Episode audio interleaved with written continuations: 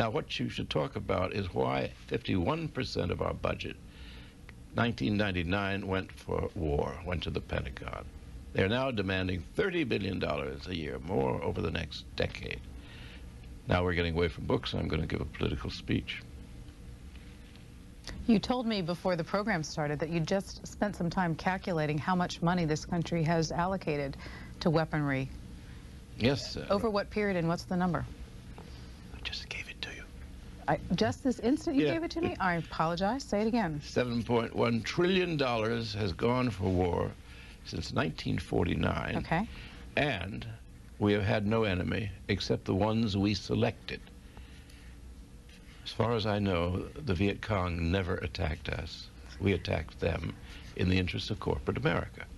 There were a lot of ties between great corporations and South Vietnam.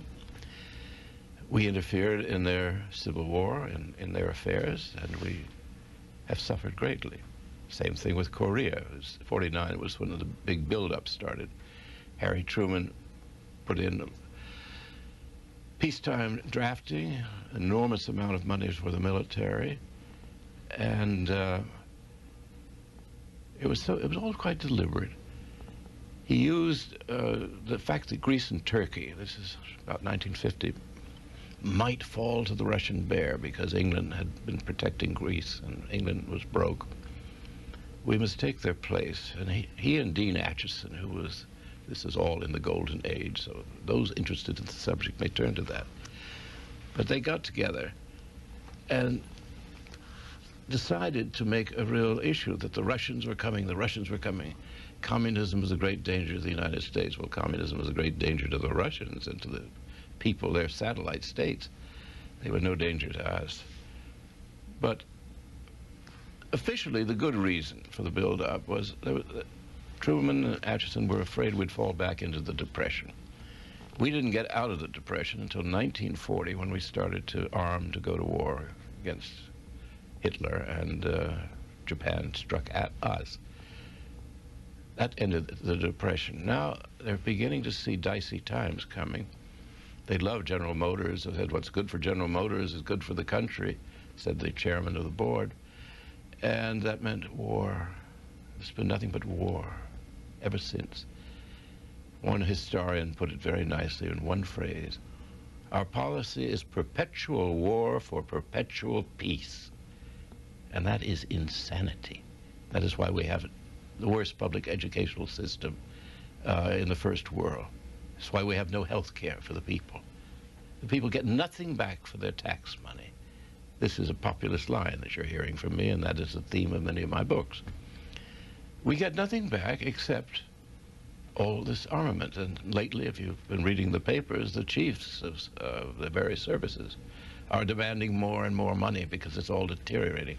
And there is no enemy. We create enemies. We blow up an aspirin factory in the Sudan. Well, if the Sudanese had any power, they'd probably blow up a factory here. But they don't, and they won't. And we go right on. We're the number one terrorist on earth. And now you, and through my series of seven books, you see this evolution and how the American people were left out. Decisions were made over their heads by the equivalent of corporate America back in the 18th century and that nowadays. We have no redress because we have no representative government. One senator, if you remember Scoop Jackson, was known as the senator from Boeing, not the senator from Washington. That's what happened to us. So if we were to have a real election, we'd be discussing what I've just been discussing.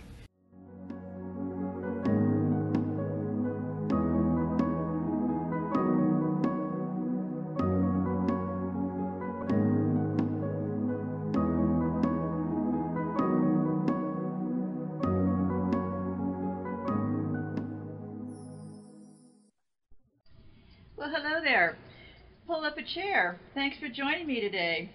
The subject today is going to be about cowards. Cowards. I have had that on my mind for a long time for a couple reasons. One, I think that we likely have been behaving as cowards to get ourselves in this position of, you know, oppression and all the stuff that's going on. We played a role in that, and we played cowards when they played bullies, right? So I also believe that psychopaths are cowards. And I also believe that they are sadists. And I started this conversation a few years ago about them being sadists because it's not really been defined because, of course, their main researcher, Robert Hare, is one of them himself. So I believe within the term, the idea of psychopathy is that there is a strong leaning toward cowards and racism and sadism. Because the main trick of a good psychopath is to first flip it on you first, okay? So if they get the idea that you're going to be exposing them, let's say for their lies or something, first thing they'll do is they'll smear you with being a liar, right? So you, of course, will become upset and start yelling, hey, wait a minute, I'm not the liar, you're the liar. And then they can calmly point to people and say, yeah, you know, I hated to point that out about Diane being a liar, but did you see her reaction, how crazy she got over all that?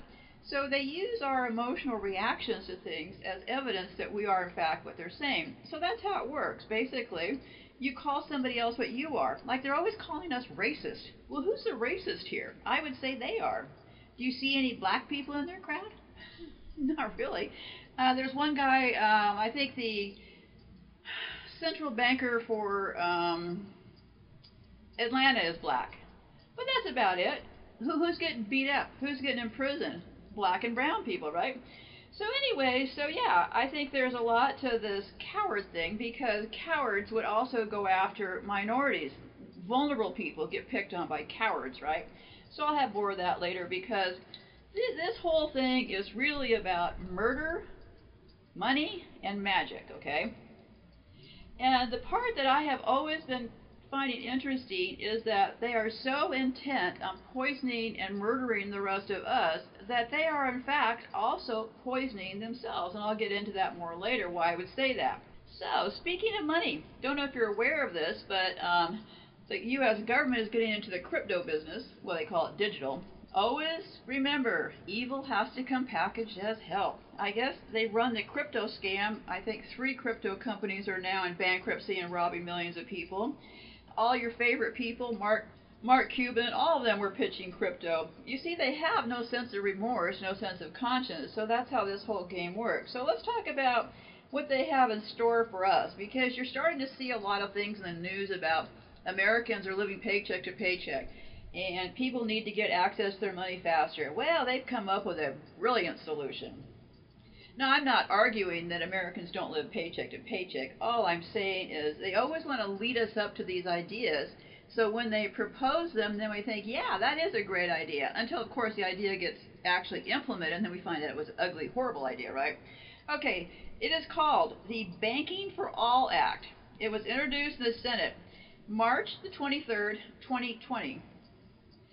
This bill requires Federal Reserve member banks to provide digital pass-through accounts, i.e., digital dollar wallets, to residents and citizens and to businesses domiciled in the United States. Among other things, these accounts must provide spe- specified banking services to eligible persons who elect to deposit funds into these accounts including access to COVID 19. Remember, this was a couple years ago, coronavirus 2019, and payment. So they were saying they were going to put the money for any payouts for COVID through the system. These accounts may not charge fees or have balance requirements and must provide a specified interest rate. Sounded pretty good, isn't it? In areas with limited access to Federal Reserve member banks, these banks must partner with postal retail facilities to provide services. Bernie Sanders was pushing this for a long time. Get poor people into people that can't have banks in this country. They wanted to run it through the post office. And looky here, that's exactly what they're doing. Federal Reserve banks must permit state non member banks and credit unions to open master accounts for the purpose of offering digital pass through accounts.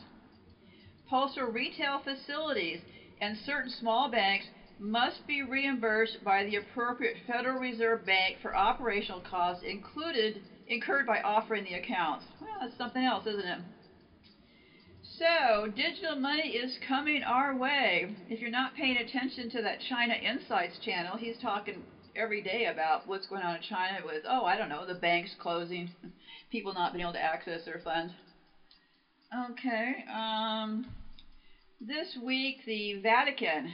The Vatican, three of our prong of three, right? Vatican, City of London, Washington, D.C the Vatican called in their money. They want all of the Vatican groups to return the money to the Vatican Bank by, I think it's September the 30th. So they're calling in their money. What does that mean? Don't know.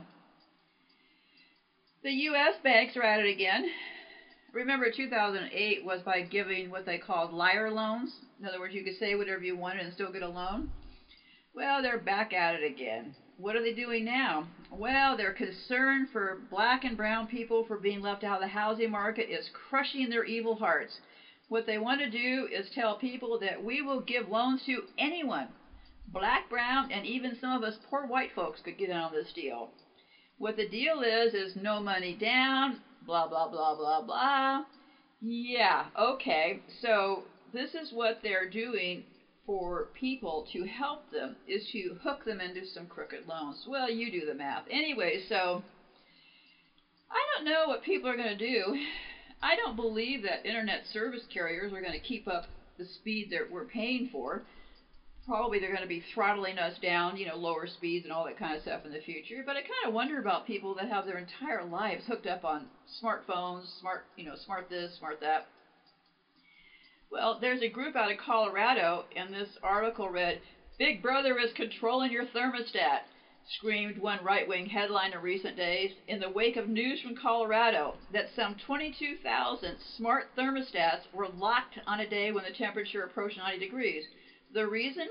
Those utility company customers were unable to adjust their thermostat to more specifically set it to a cooler temperature and get the AC blasting. Well, be careful the deals you sign up with these people, kids. They offer deals, and there's usually a payback. I imagine there's people in Texas right now who have not recovered from a couple, you know, what was it, a couple of years ago they blasted Texas the last time. So yeah, I, I, I suspect there's people in Texas that were crushed to the teeth over, you know, $10,000 utility bills. So, and then the news today, this week, Jon Stewart, that Jewish CIA agent, all these comedians are nothing but agents. Jon Stewart, used to like the guy, makes my skin crawl now. But anyways, Jon Stewart did a thing with some Nazi guys giving them awards, and one of the one, it was actually a Ukraine guy that had a Nazi tattoo. But in the presentation, they airbrushed out the dude's Nazi tattoo, so they obviously know what they're doing in the media, right? Um, and world leaders were coming out Germany came out this week, the woman who's in charge of Germany, and said that we are with Ukraine. We will stand by Ukraine no matter what. I don't care what the voters have to say. We stand with Ukraine. Well, Ukraine is a money dump, okay? Ukraine is just replacing Afghanistan for loading taxpayer money from all of our countries into Ukraine, which heads directly into the Bank of London. this is not complicated stuff, kids. Not complicated. So, another thing that's pretty interesting if I were you, with all of these banking things going on, if you do in fact own property, I would hustle yourself down to your county recorder's office and I would want to visibly see with my own eyes the paperwork that relate to my house because all over this country, you know, there's something called tax forfeit things going on, right? The city of Detroit in the last minute, this isn't from 100 years ago, okay, this is recently.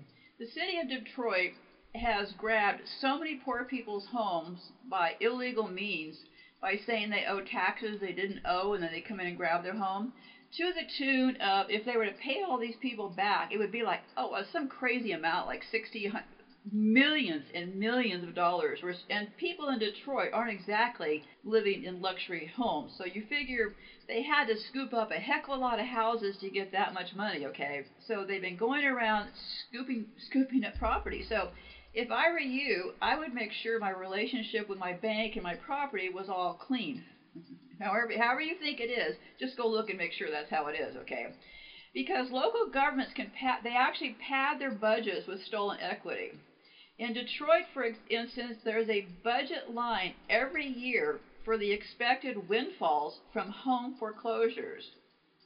Some politicians use the system to reward their friends and family with homes priced below market. In Montana, before the practice was banned, local treasurers sold foreclosed homes for pennies on the dollar to preferred private investors. In Michigan, some local officials auctioned properties to their family and connected businesses at a discount. This type of tax foreclosure abuse is called home equity theft and it is completely legal in 13 states. Okay? So I would make sure that you're not one of those states where it's legal and just make sure you know what you own, okay? So in today's show, I'm going to be talking about Russia. Russia is trying to call a special meeting with the Geneva people about the biological things, biological weapons. Russia is alleging that the U.S. and Ukraine are playing dirty with bioweapons. Imagine that. Somebody accusing the United States of playing dirty. I, I can't imagine. I mean, Russia must be losing their mind to think this country would be doing something sketchy like that. This is why I think these people are such um, cowards, and I'll get more into the coward thing later, because their method of killing is cowardly, right? They don't walk up and have a gunfight with you. They want to come up and get you on the back or slip you some poison or some dangerous vaccines and stuff. So that's the name of their game. So it should play out to be interesting. I found a um, a news release on it because um, Russia just announced it like recently that they want to um, call a special special meeting and they want all these people to get together and talk about the Ukraine and the United States and these biological things. And I have a couple segments in here about it to fill you in more about it. Speaking of cowards, fascinating story. It was the murder of the most, at one point, these Osage Indians were the richest people in the entire world. Okay? And there's an author named David Grann, G R A N N, and his book is Killers of the Flower Moon. I highly recommend you go and learn more about this thing. It is just something else. And also, the reason I'm talking about this story today is because to me, this exemplifies what cowards are, okay? Cowards took these, this Indian tribe down. A bunch of white settlers and complete cowards felt they didn't deserve this money and they literally murdered them to get at it okay? So yeah it is it is quite a story just quite a story. Uh, and this author actually in doing his research found a whole ton of other things. So i really hope you will go and look up this david grann he's got i watched a couple of his longer presentations on youtube and it is really interesting stuff. And it shows that complete depravity the lust for money Money, money, money just rips the top of these people's heads off and gets them to do all kinds of horrific things. Did we ever see each other as something besides cash machines? I don't know. Ask yourself that question. I find this whole thing just so disturbing. Anyway, so the Osage tribe, um, I'll just give you a tiny bit of an overview that wasn't covered necessarily in the clip I'll be playing later. Um, between the first treaty with the United States in 1825, the Osage ceded their traditional lands across what are now Missouri, Arkansas, and Oklahoma in the treaties of 1818 and 1825. So they have this huge piece of property, and they ceded it to the United States government, okay? And they were to receive reservation lands to the west and supplies to help them adapt to farming with a more settled culture. The Osage tribes actually were the, I think, about the only Indian reservations. So they used this money from getting kicked out of that area in Oklahoma in there, and they used that to um, actually buy the land that ended up being stolen back in this whole story, okay? They got out of that first bit of land, okay? Then they were relocated to a southeast Kansas reservation called the Osage Diminished Reserve. The city of Independence later developed there. The first Osage reservation was a 50 by 150 mile strip. The United Foreign Missionary School sent clergy to them, supported by the Presbyterians, Dutch Reform, and Associated Reformed churches. So what they did was they established these um, all these different missions and stuff for them. Um, but what what was interesting was this: is that during this period in Kansas, the tribe suffered from the widespread smallpox pandemic of 1837 to 1838, which caused devastating losses among the Native Americans from Canada to New Mexico. All clergy except the Catholics abandoned the Osage during the crisis. Most survivors of the epidemic had received vaccinations against the disease. I couldn't figure out if the people who also died got the vaccinations, but anyway, mute point now, right? So, yeah, it is a. Um, the reason, another reason for this is because of this Osage case and all the people who were murdered from this tribe.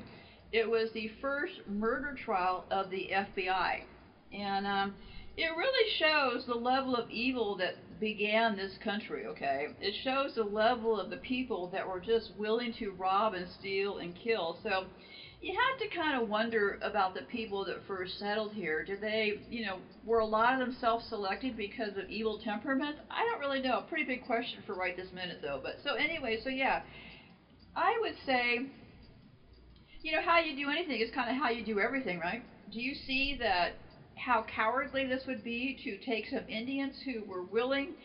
They, they moved off the first property to the next property, okay? And what really happened when they were in Kansas, they, they, they wanted to move them again, okay? So the Osage tribe said, okay, we'll take this land in Oklahoma, right? Because it was full of rocks, and they figured, well, the white man's not going to want this land.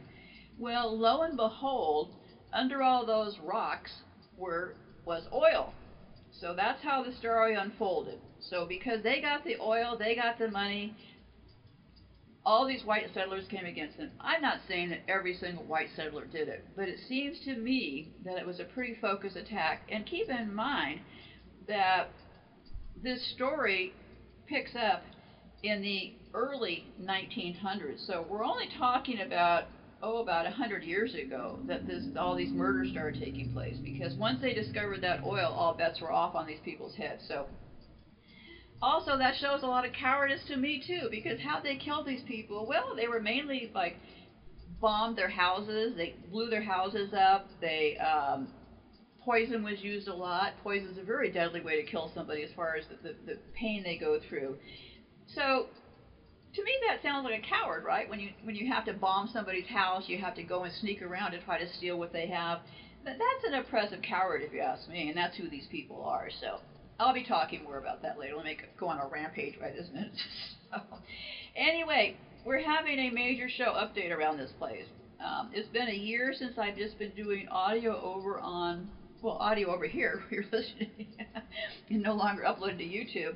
It's been a year, and um, I've got a lot of changes going on, and we're going to be making a major update to the show where we'll be um, the kind of shows we're going to be doing. I'll be talking about the show schedule coming down the road, and at the end, I'll talk about why I'm talking about Team Archie and how the show is going to shift and what my responsibility is going to be and what Archie and his team are going to be doing because it's going to completely shift. It needs to shift for my purposes because of what's going on with me. So we're going to make some shifts. So anyway, so hang in there and chat with you at the end and hope you enjoy the show.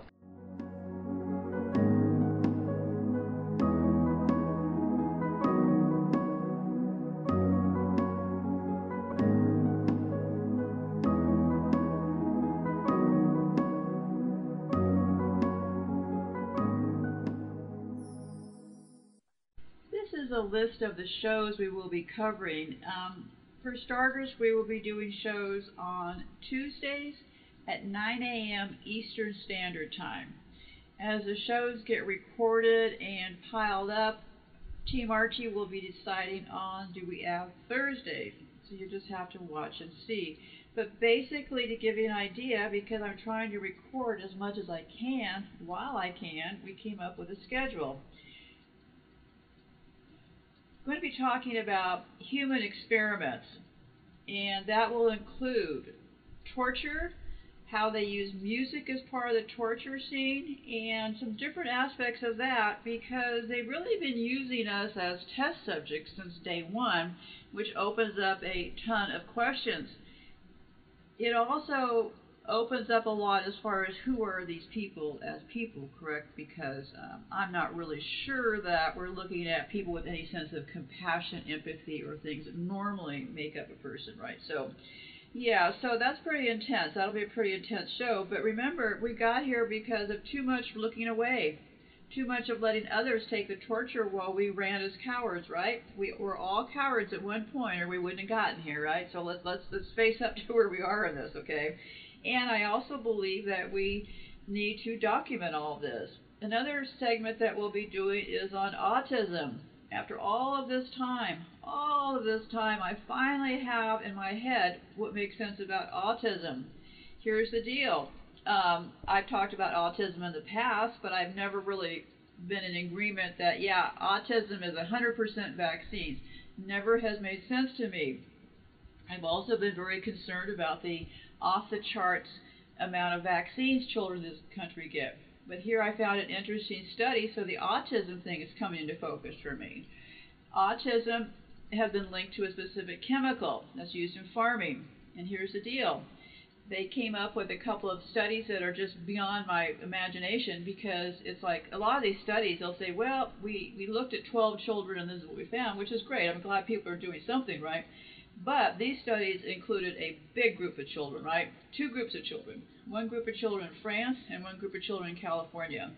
Both groups of children living near crops, okay? So here's uh, here's what I have this thought, okay? Because there's also allegations of vaccines being in the actual excuse me, autism being in the actual vaccines. Makes sense, right? They put a little autism in there to get the kids give the kids autism.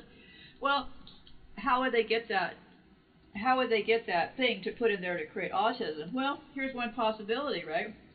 This autism around farming communities has been going on, okay? It's not new. Is it possible? I had this thought, just had to run it past you. Is it possible that they knew about this autism around these farming communities for a very long time now?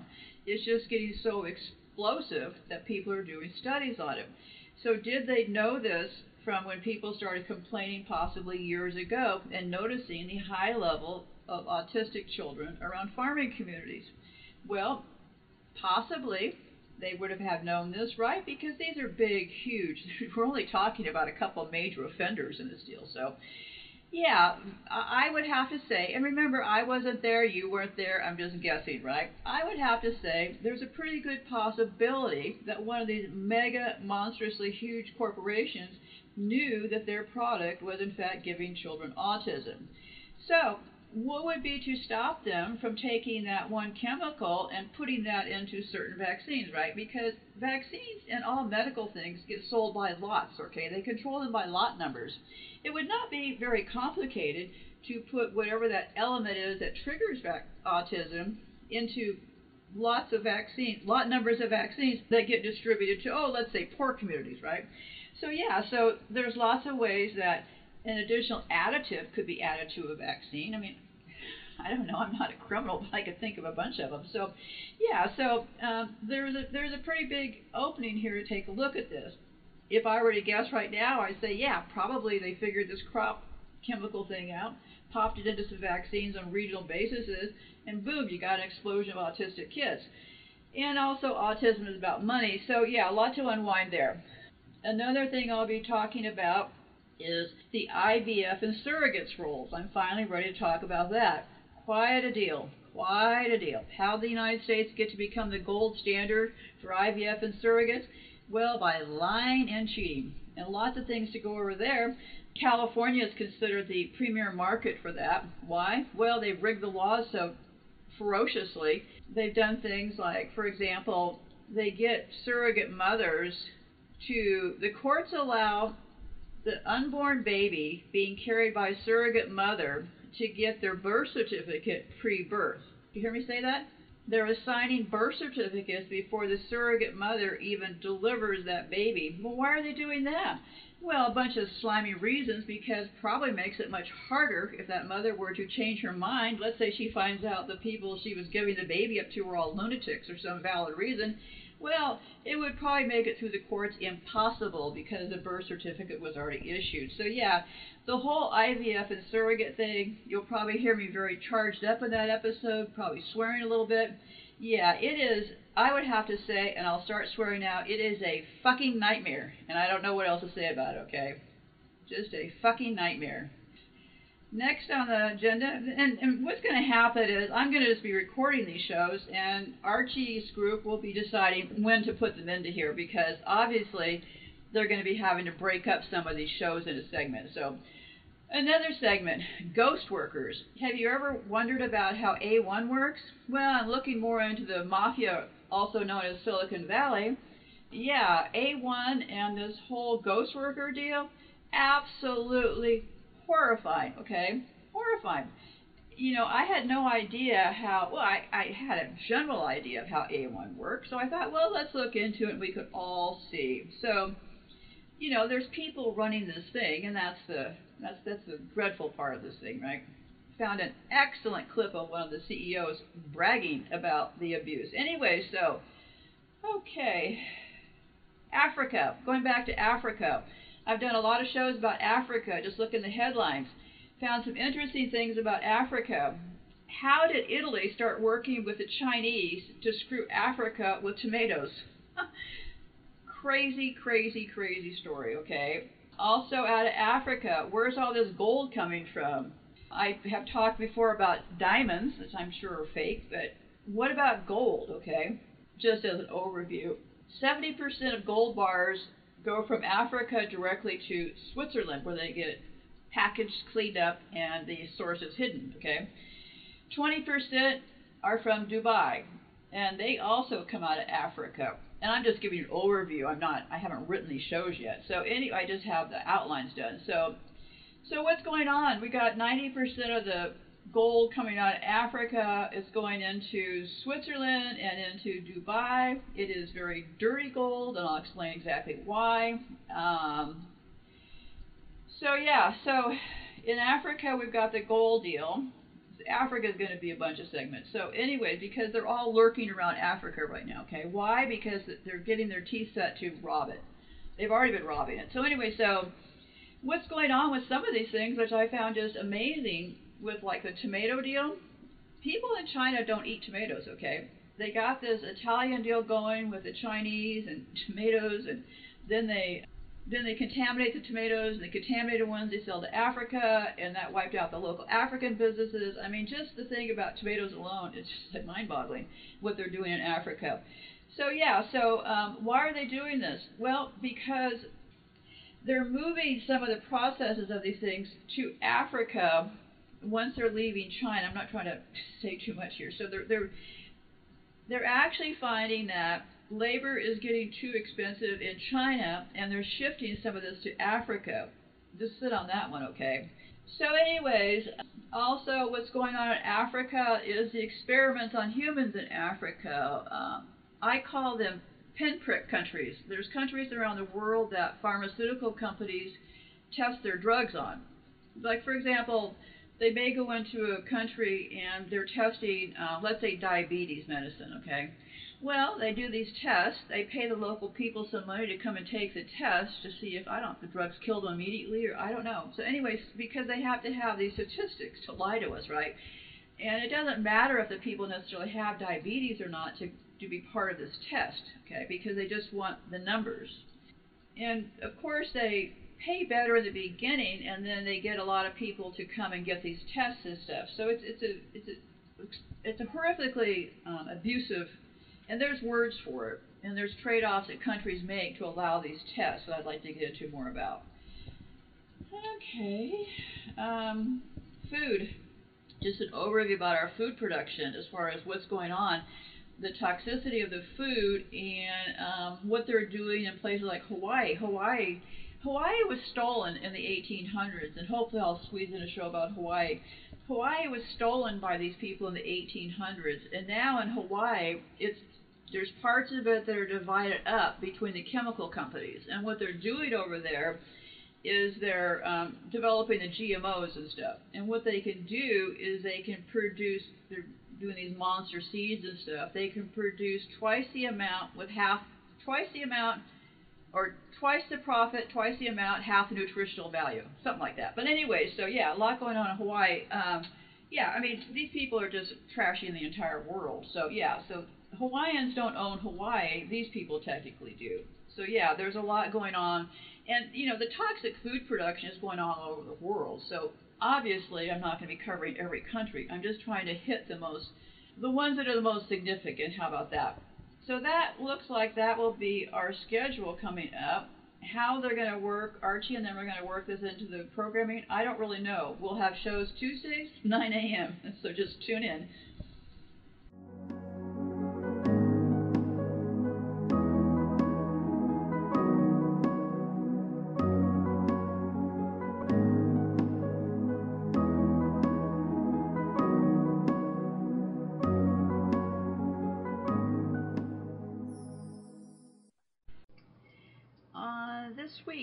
Russia.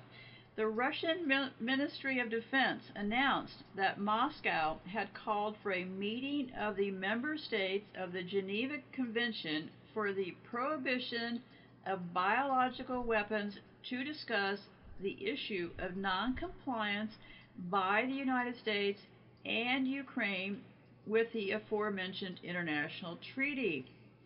This is, I'm recording this on September of 2022.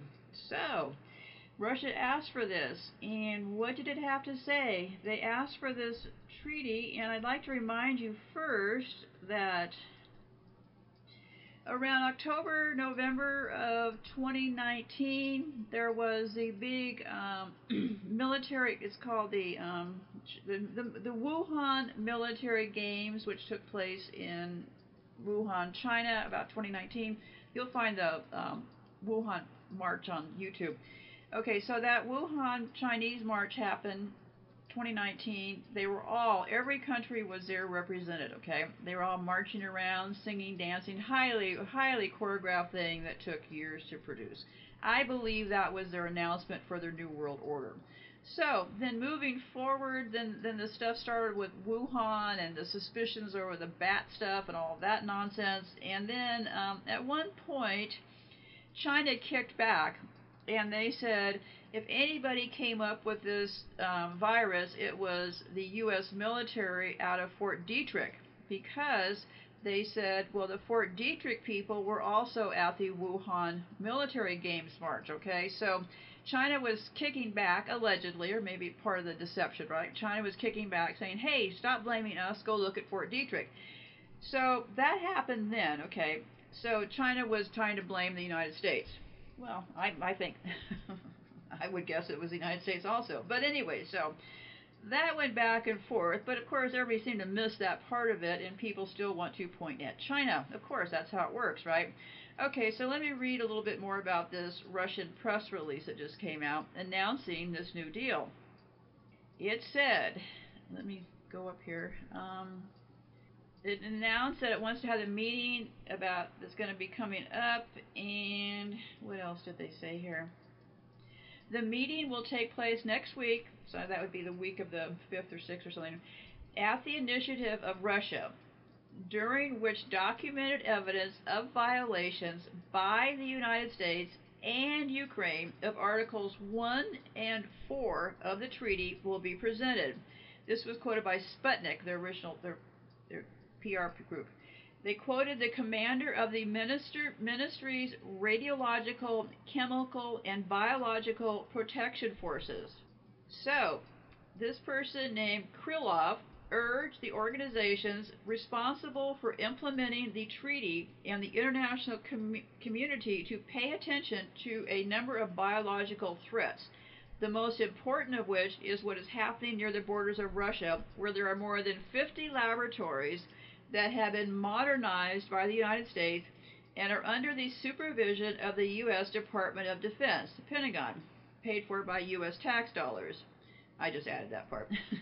Explaining that according to documents issued, there were documents that were issued about the Chinese Ministry of Foreign Affairs the U.S. Department of Defense supervises, oh, they said that the U.S. Department of Defense supervises 336 biological laboratories in 30 countries around the world. Good to know. Probably coordinated out of Fort Detrick. I added that part. Anyways, uh, pointed out that the activities of these laboratories were accompanied by a deterioration of the epidemiological situation in addition to the emergence of atypical infectious diseases in certain regions. They're saying that things are happening in certain regions.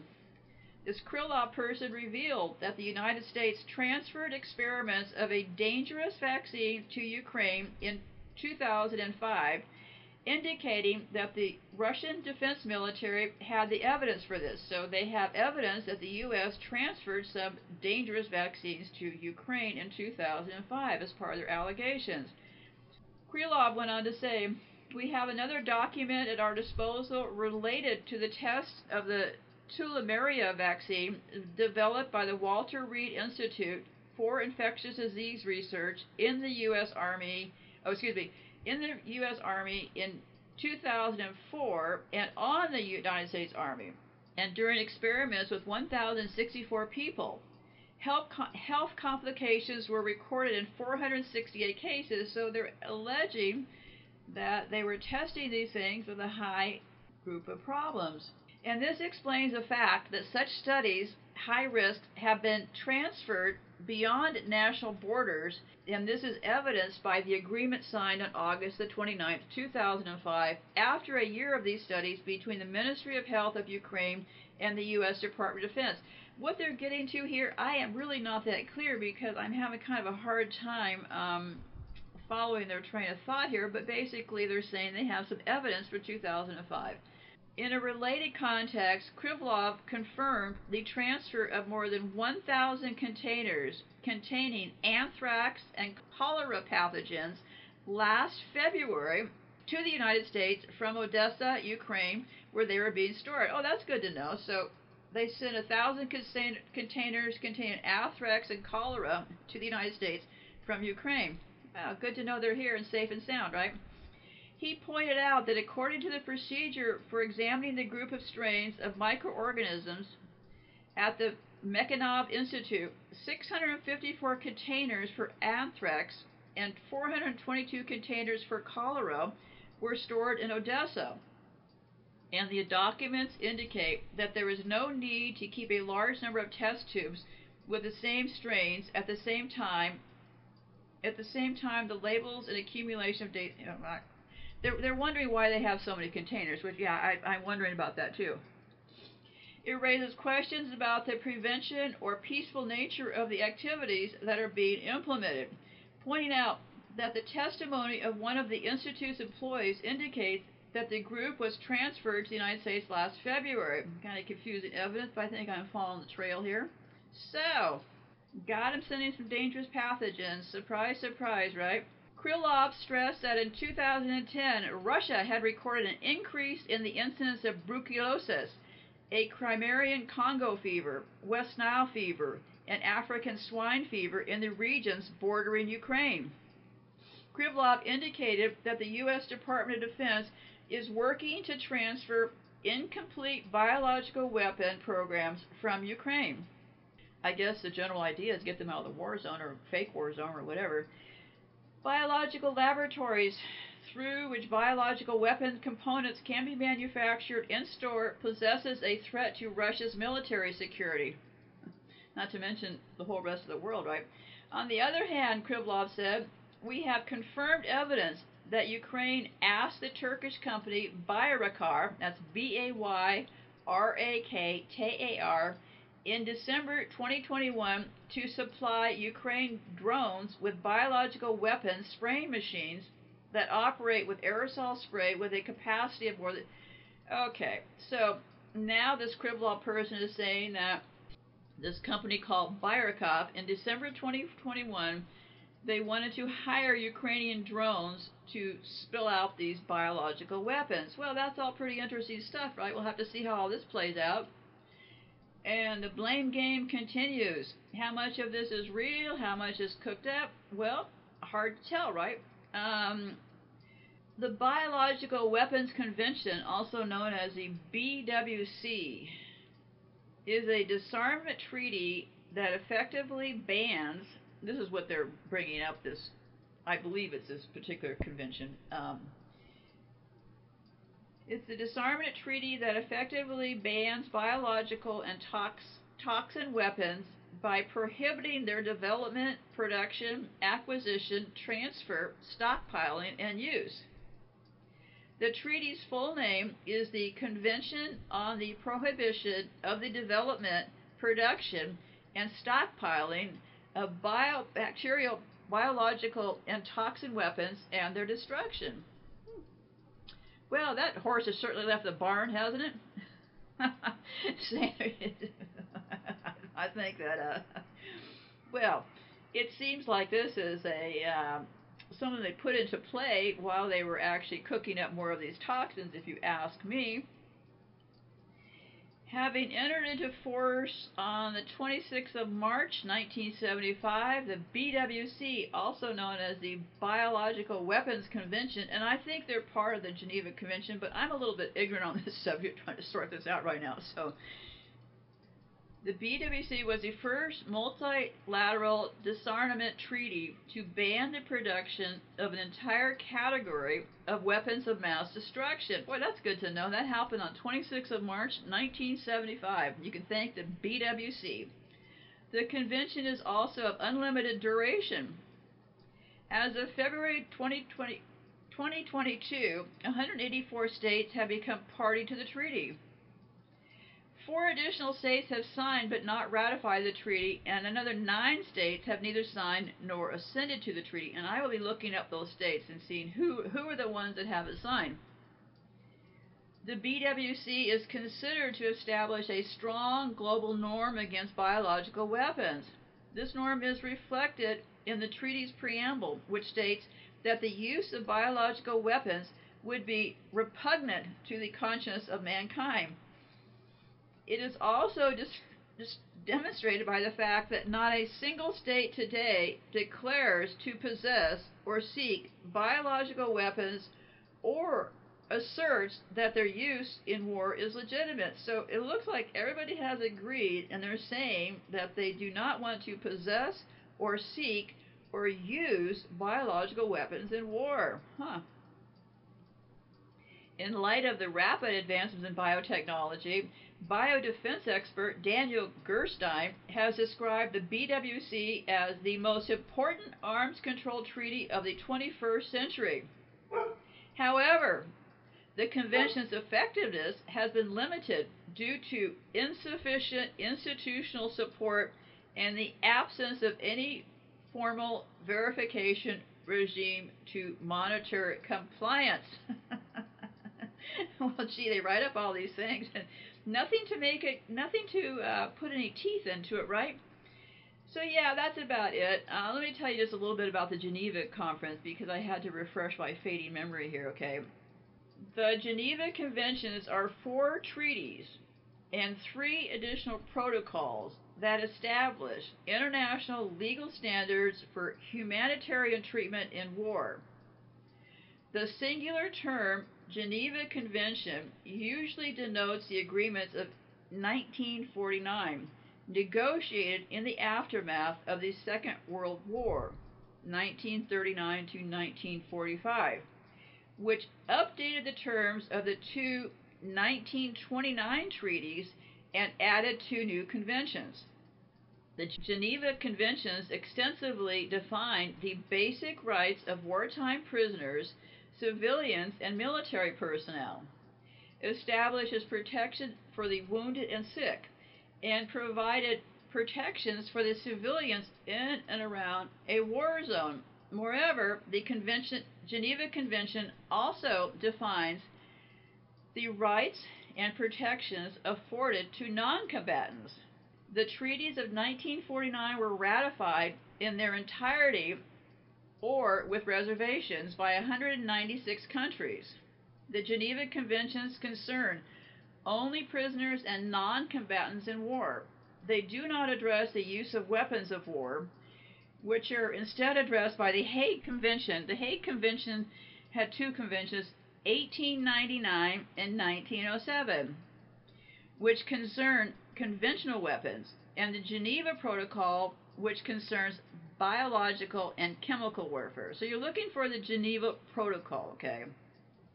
So it all basically got started by the Red Cross because they said a Swiss businessman, Henry Dunant, and I've talked about him in the past, went to visit wounded soldiers in 1859. He was shocked by the lack of facilities, personnel, and medical aid to help these soldiers. As a result, he published his book, A Memory of Solferino, in 1862 on the horrors of war. So, yeah, this was the person that started the Red Cross, and of course it is in Switzerland. And here again, where are we, kids? We're around the middle 1800s, right? It's like not much seemed to exist before this time, now did it? So yeah, that's the deal on the Geneva Con- Convention my belief, I wasn't there, you weren't there, none of us were there, that a lot of these rules get made up. They certainly give us a distinct impression that things are under control, right? That there are things being managed, that people are watching out for our best interests. Well, what do I always say, kids? Evil has to come packaged as help. Simple as that.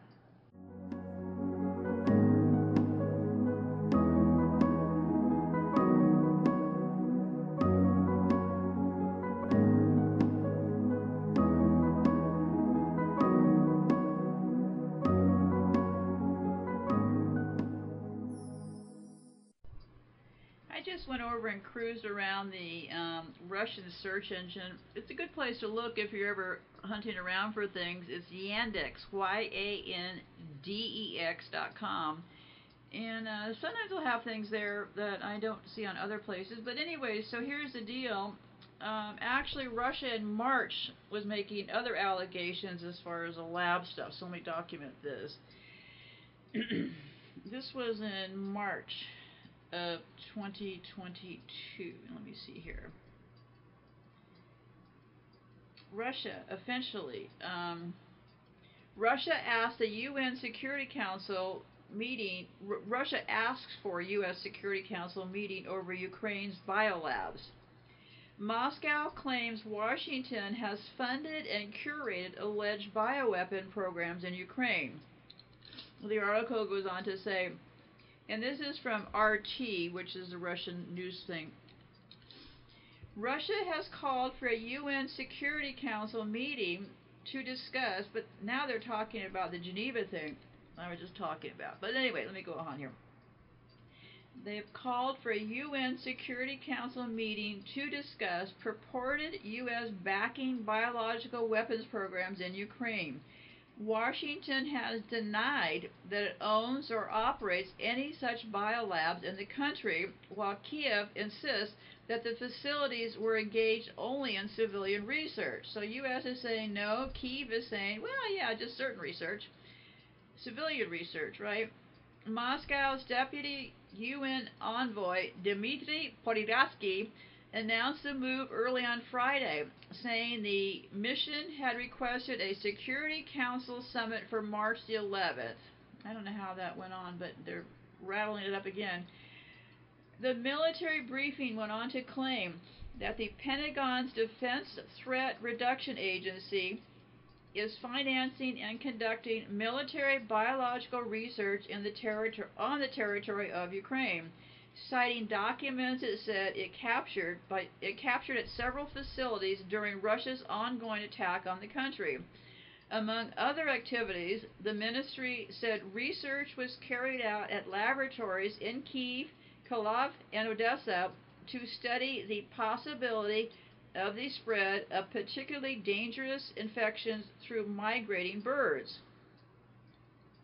Washington, however, has rejected those charges with State Department spokesperson Ned Price telling reporters on Wednesday that the U.S. is in full compliance with its obligations under the Chemical Weapons Convention and Biological Weapons Convention.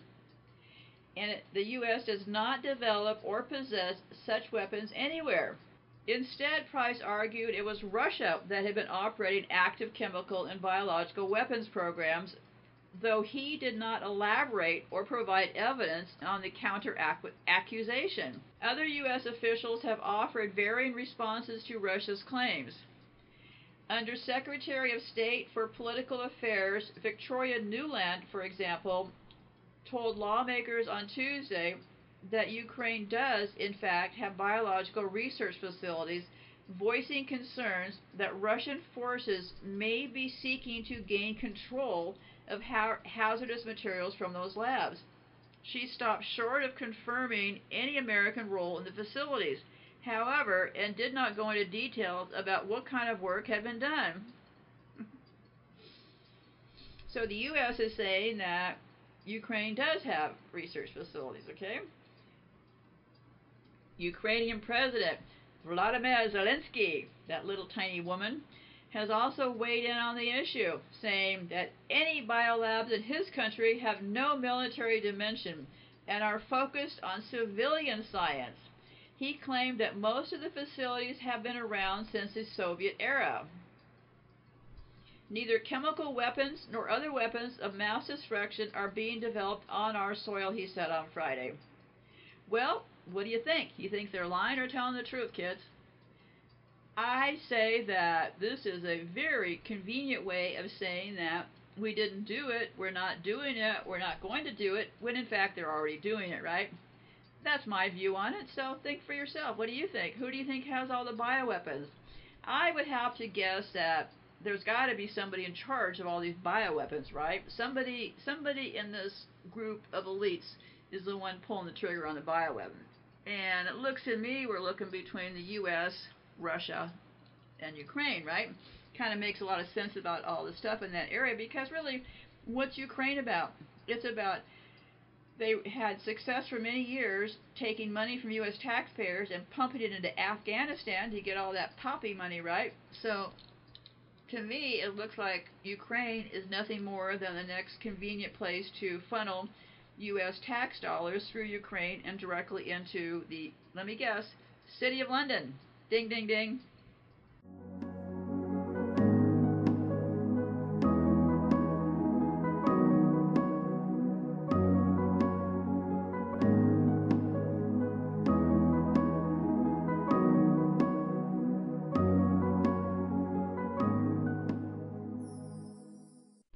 What exactly is a coward? What's a sadist? I have thought for a very long time, because part of my work has been to try to identify what are some of the characteristics of these people. And I remember a few years ago, um, in one of the shows, can't even remember when, but I was discussing the relationship between psychopaths and sadism and psychopaths and pedophilia. And at the time, I was going through all the known literature to see what they had to say about it. Well, according to the medical things, just going from memory here, according to the medical, the DSM-5, they seem to think that pedophiles were a, um, you know, disgruntled, drunk stepdad type personality. Nothing to do with much evil. So I have to say, and this is my view, and I'll give you a few things here to think about for yourself. I think psychopaths are both sadistic and I also think they are cowards. What's a coward? Coward's a person who lacks the courage to do or endure dangerous or unpleasant things. Why do I think they're a coward? Well, because look at their profile, and I will leave that up to you as I move on to these other shows as far as the experimentation, all the things they've subjected us to through all this time. Other words for cowards would be things like weakling, namby-pamby, mouse, poltroon. Poltroon means an utter coward. So you would say like, come on, you poltroons. Also known as craven, recreant, and caitiff. Caitiff is interesting, C-A-T-I-F-F. That means, under the word coward, that means despicable, mean, and cowardly. I'll be playing a clip today about the Osage Indians. It's the case that I found just riveting to this point that I'm still looking at clips about it. I would encourage you to go look more at it yourself. It shows what I've been talking about for the longest time how people in groups can do some horrific things and all become a group of cowards together, right? I try not to be a coward myself, and I've had a lot of influence of people trying to get me to get into the coward lane. I think in a meaningful and um, in a um, caring way. I'm not saying that anybody wanted me to be a coward to be mean about it, but a lot of people have given me advice about things, and I've talked about before. You know, when I was writing my book, they say things like, well, maybe you should write under a pen name. Well, why wouldn't I use my own name? Well, because they might come out and get you. And when I started saying that Robert Hare, the lead psychopath, or excuse me, the lead researcher, is a psychopath, people say, well, Bob Hare might get you. Well, okay, then let's cross that bridge we get it because I'm not a coward and what I'm stating is a fact. So I'm not going to run from the facts, right? Now, of course, we've all behaved cowardly at times. I think leading up to all of the things that we're into now, I think that all of us collectively had to have been a bunch of cowards to allow these losers to ride roughshod over us. Why, why do I think they're cowards? Well, look at the history. They they do sneaky experiments on us. They lie to us. They try to murder the women and children before just about anybody else. To me, that looks like a coward. But of course, you're going to have to decide for yourself. And what, what's a sadist? A sadist is a person who enjoys causing pain and suffering in other people. Sadism is the act of deliberately inflicting distress on others for the sake of entertainment or pleasure. The term came from sadism, is an 18th century French from an 18th century French nobleman, the Marquis de Sade, S-A-D-E. His writings were renowned for excessively violent, cruel, profane, and degrading sexuality. Over time, the definition of sadism has become more general, and modern references to sadists and sadism typically occur without implying sexuality. The terms are often applied in an exaggerated way to people or situations to which those labels don't meaningfully fit. Today, referring to someone as a sadist usually means that, scroll down here, that person is carelessly inflicting some type of misery on others. So we're not really talking about the sadistic sex sexual act of all this, okay? But historically, the term sadism was a reference to a particular psychological conditions in which a person derives exotic pleasure from inflicting pain on others. This definition relates to de Sade's fondness for violent sexuality and purposeful evil. The complementary term masochism denotes a link between receiving abuse and sexual gratification. The combination of the terms sadomasochism refers to the practice of those who seek out extreme forms of personal abuse for pleasure. I believe, and this is just my belief, I believe that we're looking at some sadistic cowards. Cowards. They have to pull their stunts and their acts out on the most vulnerable. They can't pick on somebody their own side. Yes, psychopaths, I'm calling you cowards and sadists. You're such a piles of crap that you can't even pick on somebody your own side. To me, that is a coward. What does it mean to you, kids? I think it's a sadistic coward, and that's why I think that, you know, how they allow people to talk about them and, you know, put the real news out there, like some of these documentaries will talk about what really happened during these eras. And, you know, in, in a lot of cases, they're generally telling the truth, right? Well, why would these people allow people to tell us these evil things they'd really done? They could easily get rid of them, right? They could stop these stories from happening. So I have to ask you, is part of controlled opposition, in other words, telling us some of these real horror stories, is some of that a sadistic act on their part? Do they get joy out of seeing that, oh, so and so did a documentary on 50 million children getting murdered in China, let's say that, okay? Do they derive some sort of joy out of that, is what I'm asking. So is that possibly the reason why they let certain information out there because it puffs them up, makes them feel less like a coward and more like a powerful person? For psychopaths, it is 100% about control. So it could be several different elements, but I have to say, I think they are sadistic cowards. They can't do it to our faces. They have to use chemical warfare against us. They have to rig up our smart boxes. They have to play all kinds of sneaky tricks, drop poisons from the sky, cripple people with their medicines and stuff. That sounds sadistic to me. And it also sounds like something a coward would do. If I'm going to come after you, I will come after you in the front. I will not, I'm not a backstabber. These people are backstabbers, okay? And that's exactly how cowards and sadists operate. And that's who we're looking at. So be careful, kids. It's not going to be an easy ride out there because we're dealing with some. And remember, what they have to do, because there's so many of them at the top, right? It's a self selection process. They find people who model this behavior to join them in their cowardly acts. It is completely having to do with disjointing us from each other. People don't reach out to other people as people, what they see them at as a price tag on their heads, some way they can gain from them, and they have become many psychopaths, modeling this sadistic, cowardly attitude, stealing from old people because they can get away with it. That is a coward, and also somebody who must, they absolutely enjoy the pain they inflict on others. So that's my thoughts for the day, kids. I think they're cowards and they're sadists.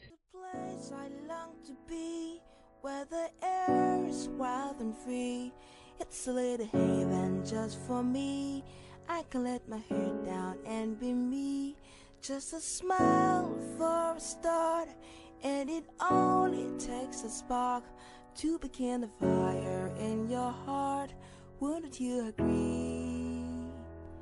Hello, listener. This is Hachi. I hope you are enjoying the show. We would like you to consider supporting us so as to keep giving you interesting contents. Take a time out to check out the support page on the website and please consider making a kind donation. We would appreciate any little support. Thank you.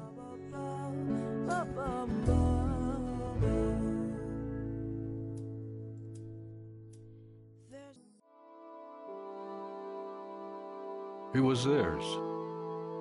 By virtue of fee simple, the Osage tribe owned clear title to their entire reservation. The Osage, unlike other tribes, bought their home in Indian Territory and moved to what would become Osage County in Oklahoma. They hoped their new home would have nothing the white man would ever want. The land was owned collectively by the Osage, an idea foreign to whites, whose attitude was those savage Indians should divide the land. Each tribal member would be worth more than 10 times the average American citizen. But the Osage saw more value in a place all Osages could call home. The discovery of black gold changed everything. Oil was discovered in the 1890s, but the real boom didn't start until the 1910s and 20s. The Osage Allotment Act of 1906 forced the tribe to divide their land, with each Osage citizen receiving an equal share. The mineral rights, everything under the ground, would remain held in common by the Osage.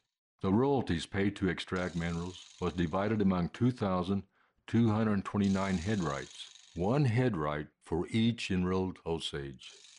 The Osage enrollment was closed, and there would only be 2,229 head rights. You have to remember that the uh, oil and gas reserve helped fuel the fires of World War I in the United States, and they paid royalties for this for this the privilege of, of extracting this oil and gas, and this royalty was paid to the Osages, and so these people supposedly became the richest people in the world per capita. Not surprisingly, the Osages enjoyed their money. New cars, building fine homes, decorated in the latest style, and traveling to exotic locations. The Osage became the envy of the world. Major publications of the era printed articles on those rich Indians, the richest people in the world. The public perception generated by the publicity fueled the fires of racism and greed. What they're doing is they're they're they're they're, they're making fun of the Osage and the use of their money. They're also saying, look, they don't deserve it and they're wasting it. And that's the two, two messages that come across. This is going against that, the, the Puritan work ethics. You work hard and make money. Here are people who are not doing anything and they have unbelievable wealth. And so that you're, you're creating kind of this, this, this atmosphere or this, this idea that somehow or another taking money from the Osages, Osage is not wrong. It was just a, it was a reign of terror. That's what they called it. There was no other way to describe it. If you were an Osage and you had money and you were full blood, uh, you as well have been walking around with a target on you. Everybody in the world descended into this area to try to find every possible way to separate the Osage from their money. No one in government at the time believed Indians of any tribe could manage their own affairs. Because of this racist belief, the Federal Indian Service would hold in trust the assets of individual Indians, including the Osage. Guardians were appointed and had complete control over individual Indian assets. I think there, like I say, I think there's a might have been a very nice little cottage industry of certain people, lawyers, who were guardians of people, and, my, and I, when I say people, more than one, they were the guardian of more than one person, and they charge a pretty nice little fee to do this.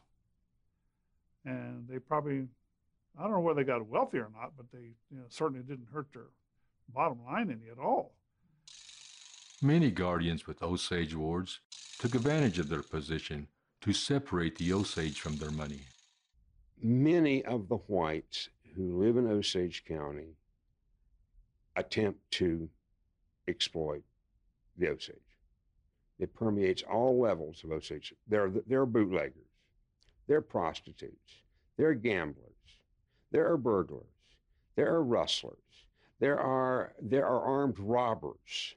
They go out. All of these people victimize the, the Osage, but they're not the only ones. The merchants ha- create a two tier pricing level uh, charging the Osage more than they're charging non-Osage customers. Not, remember, it's not, it's, it's, not, it's not racist. It's, it's Osage.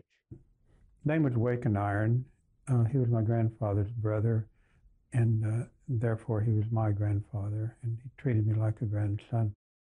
And the money was loaned to an entrepreneur from his account at the Osage Agency. Today we call it uh, what IIM accounts, individual Indian money accounts. Um, and he his money was just loaned to the local entrepreneur, and they built the hotel. And then he, um, at some point, was paid 10% of what was owed him. Uh, they did that through a uh, what do they call bankruptcy, a bankruptcy hearing where where uh, he wasn't well represented. He didn't know about it until after the whole thing was over and done with. And, and then the guy that built the hotel then sold the hotel to his brother for the 10%, uh, equal, equal to 10%. And then it, through a circle of transactions, it came back to the original scam artist who ended up owning the hotel. Um, and uh, it, it was kind of a funny story. One time, my, my grandfather, he he um, told me he wanted to show me something, so he drove me downtown in Pawhuska in front of the hotel, and he stopped out in the middle of the street. And he he had arthritis, so he could he could drive well, but he had he had trouble pointing. But he pointed up to this window, and he said, "You see that window up there, the third floor, and the second window over, something like that." And I said, "Yeah." He said, "Well." In the end, that man who scammed me out of the money, he didn't use the word scam, but he said the man that uh, did him out of the money, uh, committed suicide. He took the big jump from that third floor window and landed on the sidewalk below. And then he said, uh, "But I'm still here," and so he he felt that, um, um, and, and, he was a very philosophical man. He's a very good man, and uh, to him there was no trade-off there. He he simply got the better of the deal. He he lost some money in it, but he had a much better life than that man who uh, who was a scam artist. One all too common scheme was to marry an Osage head right holder. Upon an untimely death, the spouse would inherit unimaginable riches. Okay, about my grandfather. He died at an early age. He died, he was 29. Um, supposedly, he died of poison whiskey. Uh, that, that he came home one evening, laid down on a couch, and never woke up. Um, supposedly, people told me years later, and it's probably secondhand information, that he was drinking uh, or had some drinks with some other people. One of those people was Kelsey Morrison. But it seemed to me that nobody else in that crowd, maybe it was just Kelsey Morrison by himself. Nobody else in that crowd I ever heard of ever got sick from drinking that whiskey. Um, but Kelsey Morrison was a bootlegger, known bootlegger, convicted bootlegger. Uh, there's a case called United States versus Morrison. Um, he's convicted of bootlegging whiskey on the old Pawhuska Road. Um, purpose was for him to benefit uh, with my grandfather's death of him either getting um, some headright money or my granddad's wife, Tilly Powell, getting the headright money, and Kelsey would benefit from it. Because on Tilly's tombstone it says, Tilly Powell, wife of Kelsey Morrison the Osages at that time knew somebody was killing them off. They didn't know who it was, and they um, uh, they they tell me they would you know they would leave their lights on. They'd put lights around their yards, and they would uh, try to get dogs. And some people hired guards and things like this because they were really scared, uh, with good reason. Local law enforcement was of no use to the Osage. The sheriff allegedly ran a brothel out of his jail. The Osage Tribal Council knew they had to do something and hired the newly formed FBI to investigate. The FBI determined a local banker, Bill Hale, and his nephews were responsible for many deaths. But to convict Hale, they focused on only one of his murder schemes. Hale was not a smart criminal. Uh, he was he was simply brutal, and and given the the the uh, the way society was up there during, during those days, uh, he didn't have to be. He didn't have to cover his tracks, or he didn't have to, uh, uh, you know, you know, take any precautions because who was going to catch him? Who was going to who was going to testify against him? They called it the reign of terror because you didn't know who where it was going to strike next. You don't know whose house was going to be blown up next. You didn't know who was going to be killed next you didn't know who was going to be shot next. No, no. They didn't have to kill us for the money. If they'd have hung around long enough, we'd have given it to them. We do that today. The current generation of Osage feels that the money was the least important of their losses. The knowledge of traditions and ceremonies could not be passed down as it had for centuries. The deaths of so many loved ones created a hole in the cosmos of Osage culture, a hole that can never be filled. But I think every Osage knows all of these stories that I know. And, and it's all in, all the families have stories, all the families have tragedies, and all the families have account of being taken advantage of. And, and uh, uh, it, it's just, it's a part of our history now and and hopefully uh, we're making progress that of not being victims any longer. We, we hope that that over a period of time that that we uh, we, we you know we're, we we become uh, as strong a group of people as we ever were.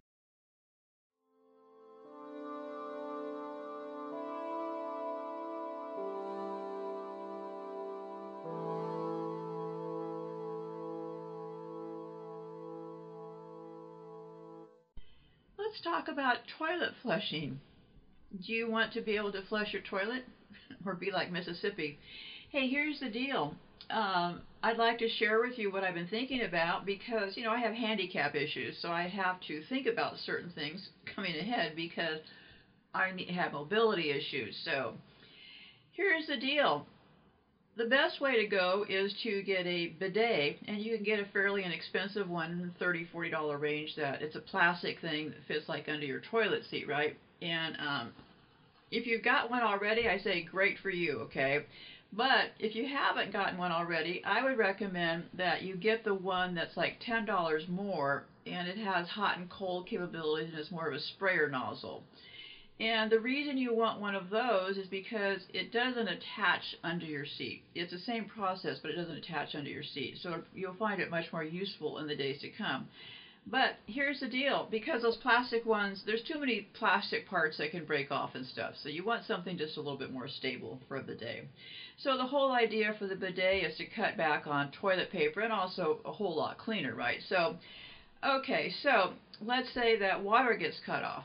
So how exactly, what exactly is the plan to flush the toilet, right? Because you don't have water. Well, that means if you don't have water in your toilet, that also means that your bidet is not going to work because it needs water. So what's the plan? Well, you don't want to switch back to toilet paper because if you switch back to toilet paper, that means that you're now going to have to be flushing your toilet more often, right? So it all kind of goes hand in hand. So you don't want to switch back to toilet paper, so what exactly do you do? Well, what I would suggest doing is you get a portable bidet. What you're looking for is one, you just look up portable bidet, and you're looking for one that's like 600 millimeters big. And the portable bidet, I would suggest you get two of them. They're about $10 a piece. The reason you want two is because you could use one as a bidet and you could use one as a handheld shower. Well, where are you going to get this water from to flush your toilet, you're asking? Well, you should be storing water in any location you can right now. Stack bottles of water in every cubby hole you've got. Drinking water, right? But you also want to be storing water to flush your toilet. Well, the most obvious place to get that water from would be to fill your bathtub. The minute you hear that something's going on, get that bathtub filled and those sinks filled because your bathtub can hold about 100 gallons of water, which is a great amount of water compared to, you know, no other means to store it, right? If you don't have tanks and stuff in your house, which none of us have. So fill up your bathtub. That'll give you 100 gallons of water right there, which you could very easily use to flush your toilet with. See how this could become pretty simple if you if you let it be, right? So then, um, because some of the prepper geniuses were saying, well, if you run out of toilet, if you run out of water for your toilet, then just put your toilet paper in another. Uh, no, no, no. I'm not going to go in any of those directions. Okay, I don't want to be storing used toilet paper in my house. Okay, so anyway, so some people may want to be more efficient as far as storing the water in the bathtub. Well, there's something called a water bob, water bob, B-O-B, and you can get it on Amazon. I think they're about $34 or something like that, including free shipping. And what the water bob does is it's a big plastic like bag that you put in your bathtub. So you fill the water bob up and you can, and it has like a spigot thing so you can pull the water out of it. So you could use a water bob. My plan is I'm just going to fill up my bathtub and, you know, put the water over to my toilet, which is right next to my bathtub. So, but you could use a water bob if you were going to use the water for drinking because it will protect the water. It will protect over 100 gallons of water for you. So just think about that because you don't want to be store, storing used toilet paper. You don't want to have to go back to using a lot of toilet paper, and this could solve a pretty big issue.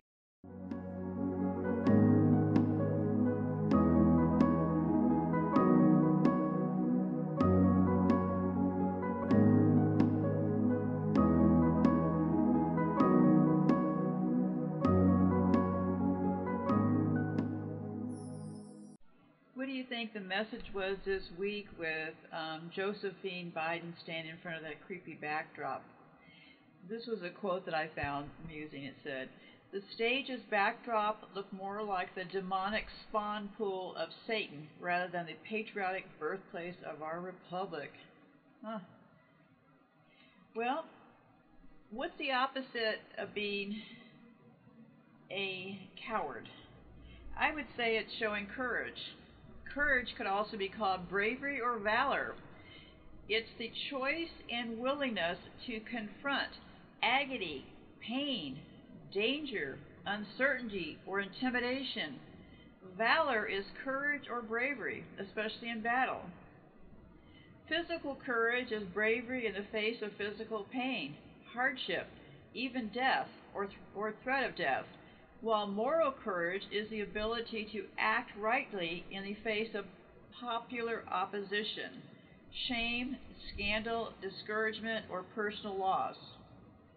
The classic virtue of fortitude, fortitudo, is also translated courage, but includes the aspects of perseverance and patience.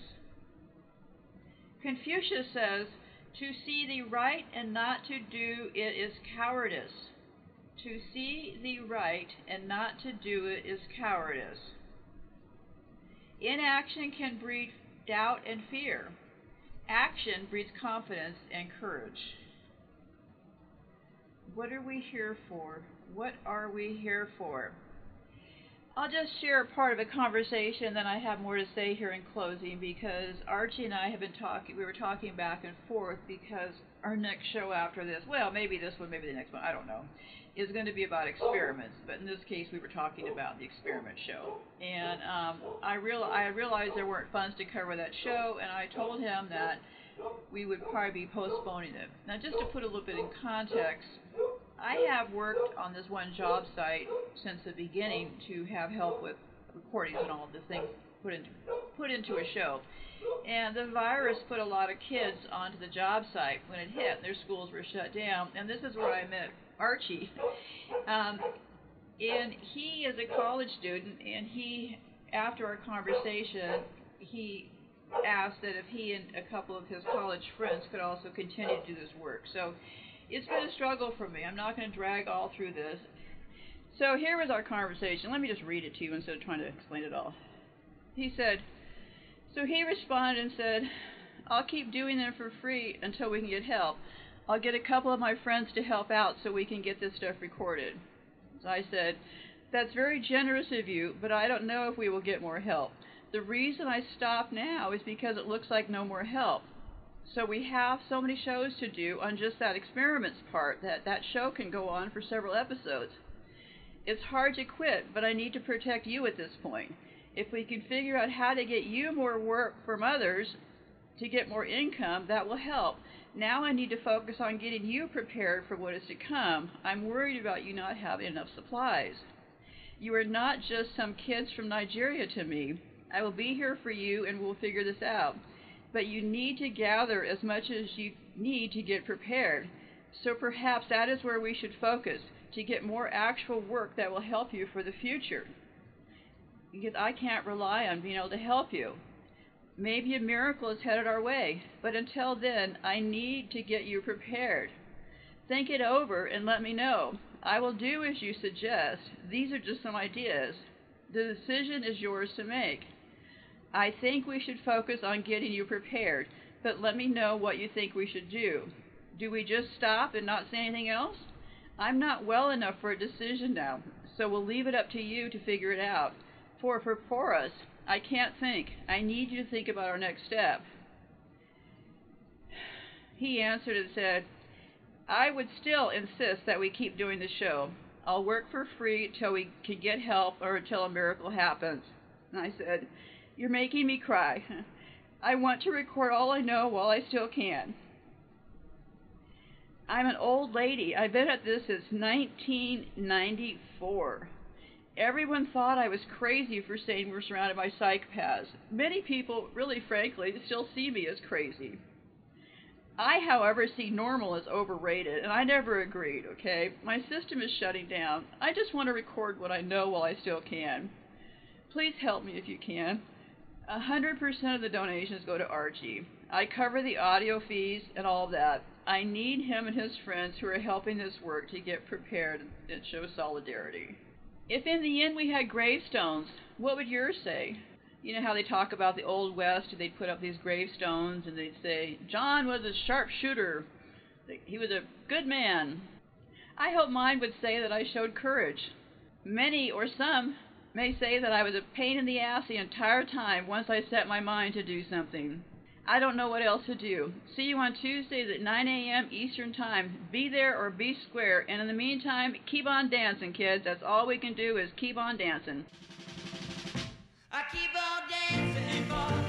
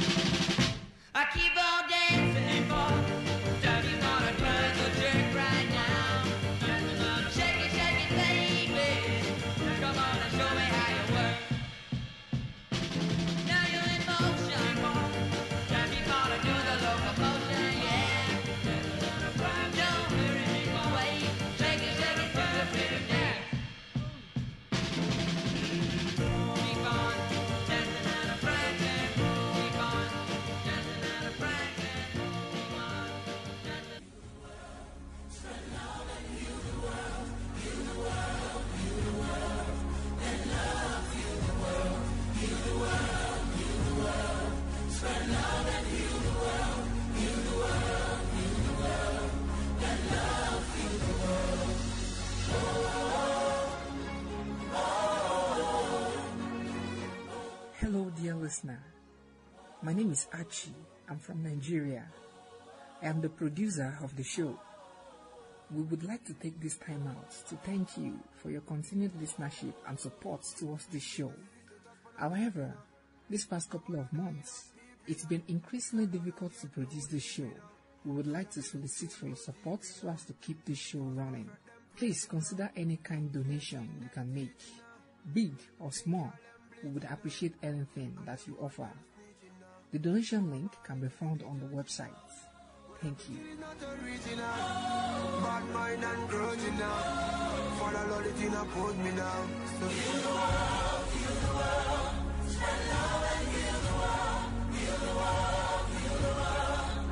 Love,